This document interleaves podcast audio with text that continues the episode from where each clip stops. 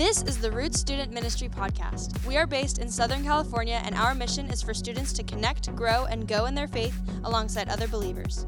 If you would like more information about us, check out our website at icrossroads.org/roots, or you can find us on Instagram and TikTok with the handle CSM Roots. Now, let's get into this week's message. Hey everyone, my name is John, and I get to speak to you today. We are in our third week of the series called Habits. I have a very important question for you, and it's a big question, so I don't want you to answer too quickly.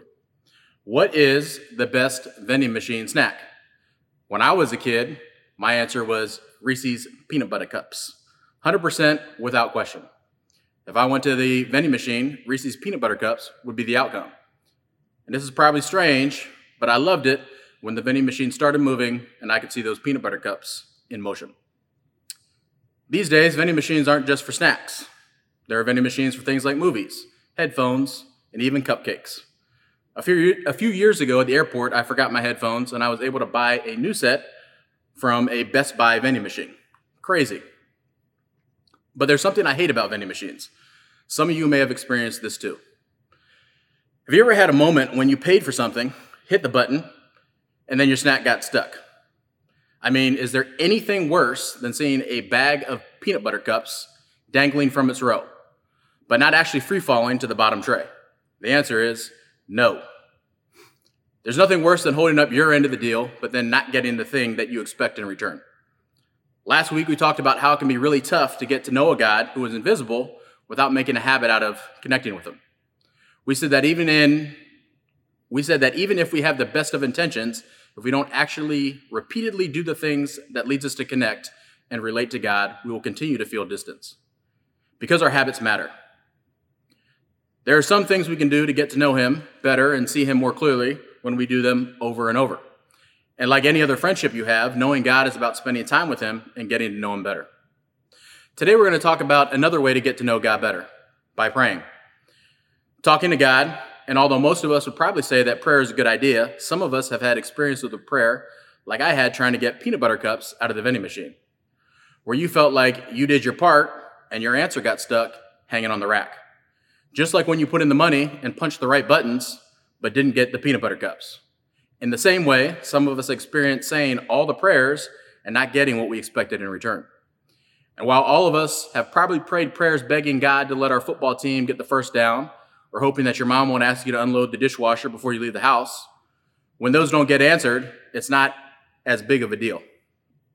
But the stuff that can be really challenging are the kind of prayers that feel a little bit more personal where it feels like more is on the line by asking for it. Maybe you've prayed for a passing grade in a class that's really hard for you, but you still didn't pass. A prom date, or any date, to anything, but it still hasn't happened. Making the team, varsity would have been great, but you didn't even make JV. A friend, maybe you've been praying for a good, solid group of friends, and it just hasn't happened yet. A sick family member to get better, but she got worse. These are rare requests that are a big deal to us. And praying, asking for help, feels like putting yourself out there. So when the prayer isn't answered, it leaves you with questions that we've probably all asked Am I doing it wrong? Is God mad at me? Does God even hear me at all?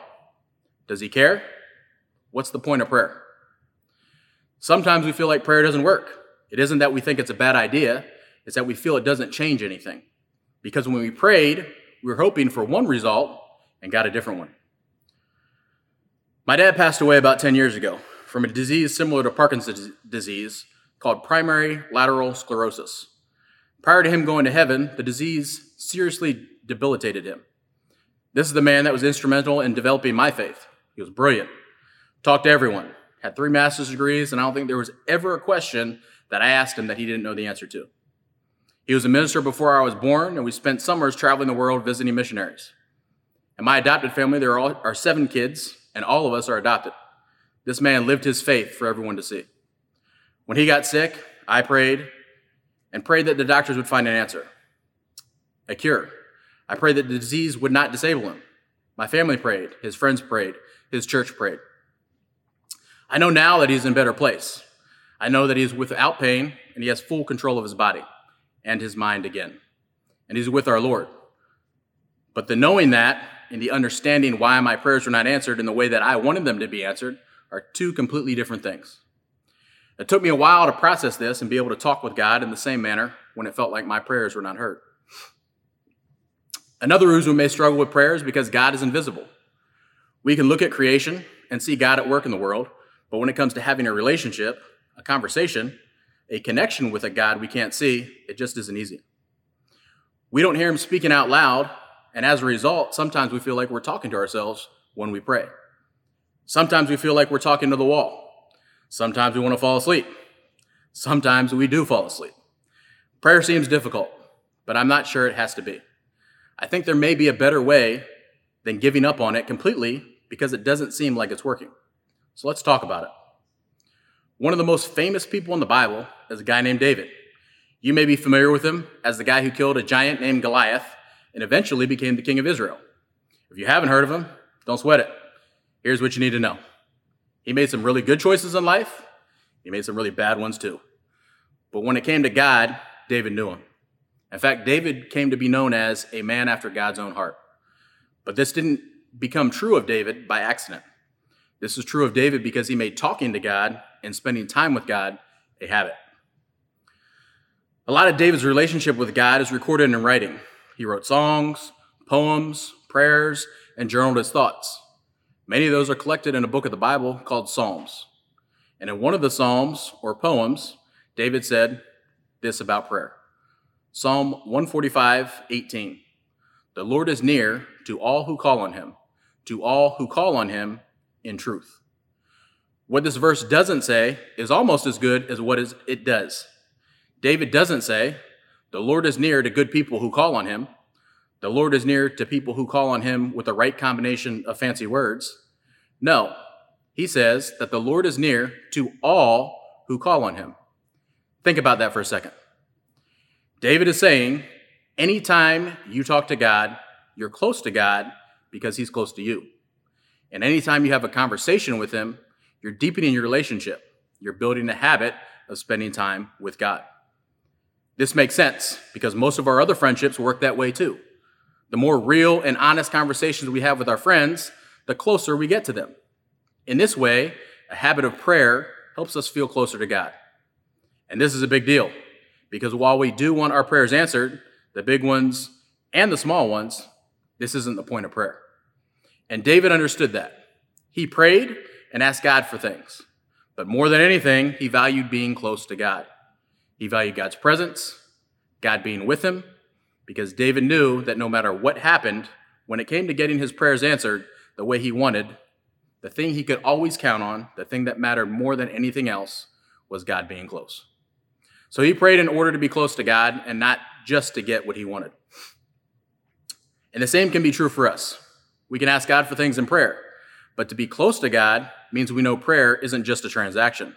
A give and a take, an asking and receiving is about being with God, being present. God being with us, making a habit out of being together. So when we ask the question, is God out there? Does he hear me? We can be as confident as David and believe God is close to us because that is just who he is a God who hears and draws near to us. Even if you don't get what you want, even if you aren't sure how God will answer, there's never a question about God being near. The point is connection. But that still leaves us with another question. Even if God being close to us is the most important thing, what do we do and say in the time spent with God praying? What do we say? Thousands of years after David's life, we get some insight into how the Apostle Paul talked to God. In Ephesians 1 15 through 17, it says, For this reason, ever since I heard about your faith in the Lord Jesus and your love for all God's people, I have not stopped giving thanks for you. Remembering you in my prayers, I keep asking that the God of our Lord Jesus Christ, the glorious Father, may give you the spirit of wisdom and revelation, so that you may know him better. In these couple of verses, Paul mentions giving thanks, remembering people he cared about, and asking for God's wisdom to know him better. That's covering a lot of ground. In other words, his prayers weren't all just about one thing. And when you think about it, that's what it's like when you talk with your friends. You do things like laugh, ask questions, tell stories, reminisce on old times, complain, joke, and then tell them the real stuff that's going on in your life. Conversations with friends happen in a lot of different ways, depending on the circumstances. And that's how Paul prayed, in lots of different ways. But the thing that is most interesting in this passage is what Paul doesn't pray. He doesn't pray that his friends would get everything they want, because that's not the point. He prayed that God would help them get to know him better. See, Paul understood that the best thing for his friends' faith wasn't for them to get everything that they wanted, it was to get to know God better to experience God with them no matter what the answer. So that no matter what they faced, they could believe in who God was a loving, kind, and faithful God, and not just a God who did what they wanted God to do. When you and I make a habit out of spending time with God in prayer, we'll begin to trust Him more and more. And that will help us remember that no matter what we face, no matter how our prayers are answered, we aren't alone because God is with us, close to us. That's the best thing that prayer does for us. Reminds us who God is, who we are, and how we never face the world alone. Talking to God helps us know Him better. Developing the, developing the habit of praying will help us know God better. And when we know God better, we are also better able to better know and live out God's dream for the world. We become better representatives of His message of hope and love, justice, and belonging for everyone. As we start to try this out in our lives, here are some tips on how to connect with God in a prayer habit. Number one, say thanks. Being intentional with gratitude will make you more likely to see things you can be grateful for. It will open your eyes to the good in the world, the things God is doing already. The more you say thanks, the more things you will see to say thank you for. Number two, be honest. We do not need to talk to God like He's our principal or state governor being on our best behavior, and trying to impress Him. We can be real with Him. Be honest about stuff you struggle with. Be real about how you're feeling about things. God won't strike you with lightning for not saying the right things.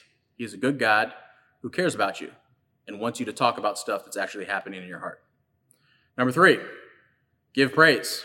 When we praise God for being strong, kind, or trustworthy, it's a way of reminding ourselves that He is all of those things.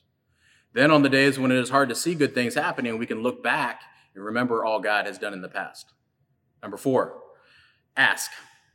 Asking God for something isn't wrong. In fact, the Bible teaches us to bring all of our requests to God. But maybe this week you could also try asking for someone else. Pray for your friends, your siblings, your parents, your teachers, or even your enemies. Or just pick one person and pray for him or her over the next couple of weeks. Prayer isn't a formula, we don't do it because we get something out of it. We make prayer a habit because connection is the point. So, this week, when you feel awkward about what you're saying, or afraid you're doing it wrong, or scared you'll hear a no, remember more than anything else God wants to connect. God wants to be close. So, pray to connect with Him. You may not pray and feel something change right away. But imagine if over time you made a habit out of connecting with God. And then imagine a world where you were a part of God's dream for making the world the way He wants it. And that because of time spent in prayer, you knew God's heart and knew how to represent His heart in the world. And the world began to change because you had changed from the time you spent with Him. Prayer helps us know God better, and God loves us more than we could ever imagine. Let's take a moment and pray. Dear Lord, thank you for these kids and these students. Uh, thank you for this time that we got to spend together uh, this morning. I pray that you bless their prayer life, that you open their eyes and their hearts and minds to it's not a show, it's a connection, it's communication with our Father. Pray that this point is clear and understood, that you bless these uh, students the rest of this week. In your name I pray. Amen.